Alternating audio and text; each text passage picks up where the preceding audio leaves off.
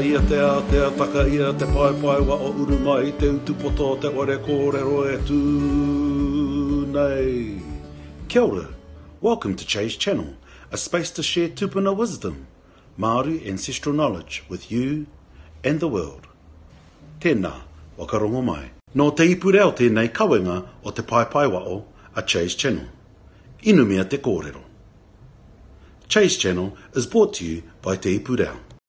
Morena koutou katoa, uh, tēnei au mai whaingaroa nei, uh, e mihi atu ana I tēnei rā. So Waitangi number two, and today uh, I'm going to be talking about the principles of the Treaty of Waitangi.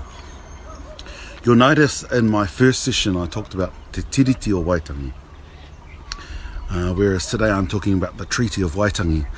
And for those that know Te Tiriti o Waitangi, um, there's a key difference, and that's around the text, the English and the Māori versions of the text.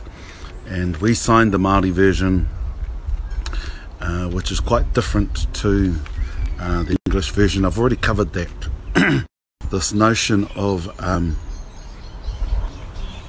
that uh, the fourth Labour government, they started off this discussion, and uh, the principles of the Treaty of Waitangi are a, a political move, because in eighteen seventy-seven the treaty was acknowledged as a simple nullity, where the government decided that it didn't exist, uh, and then jumped forward to the nineteen forties. There was a case, uh, and then again in the nineteen eighties, where there were legal cases to challenge the validity of the New Zealand government, uh, and so at a political level there were moves to recognise the Treaty of Waitangi and to elevate or speed up to speed up um, political redress. And so the principles were established, and principles included uh, kawanatanga, which was um, the principle of government. Um, it was acknowledged in um, the first, uh, what do you call it, in the first article. Uh, then the, the principle of rangatiratanga, self-management, and then there were three others, uh, equality, cooperation and redress.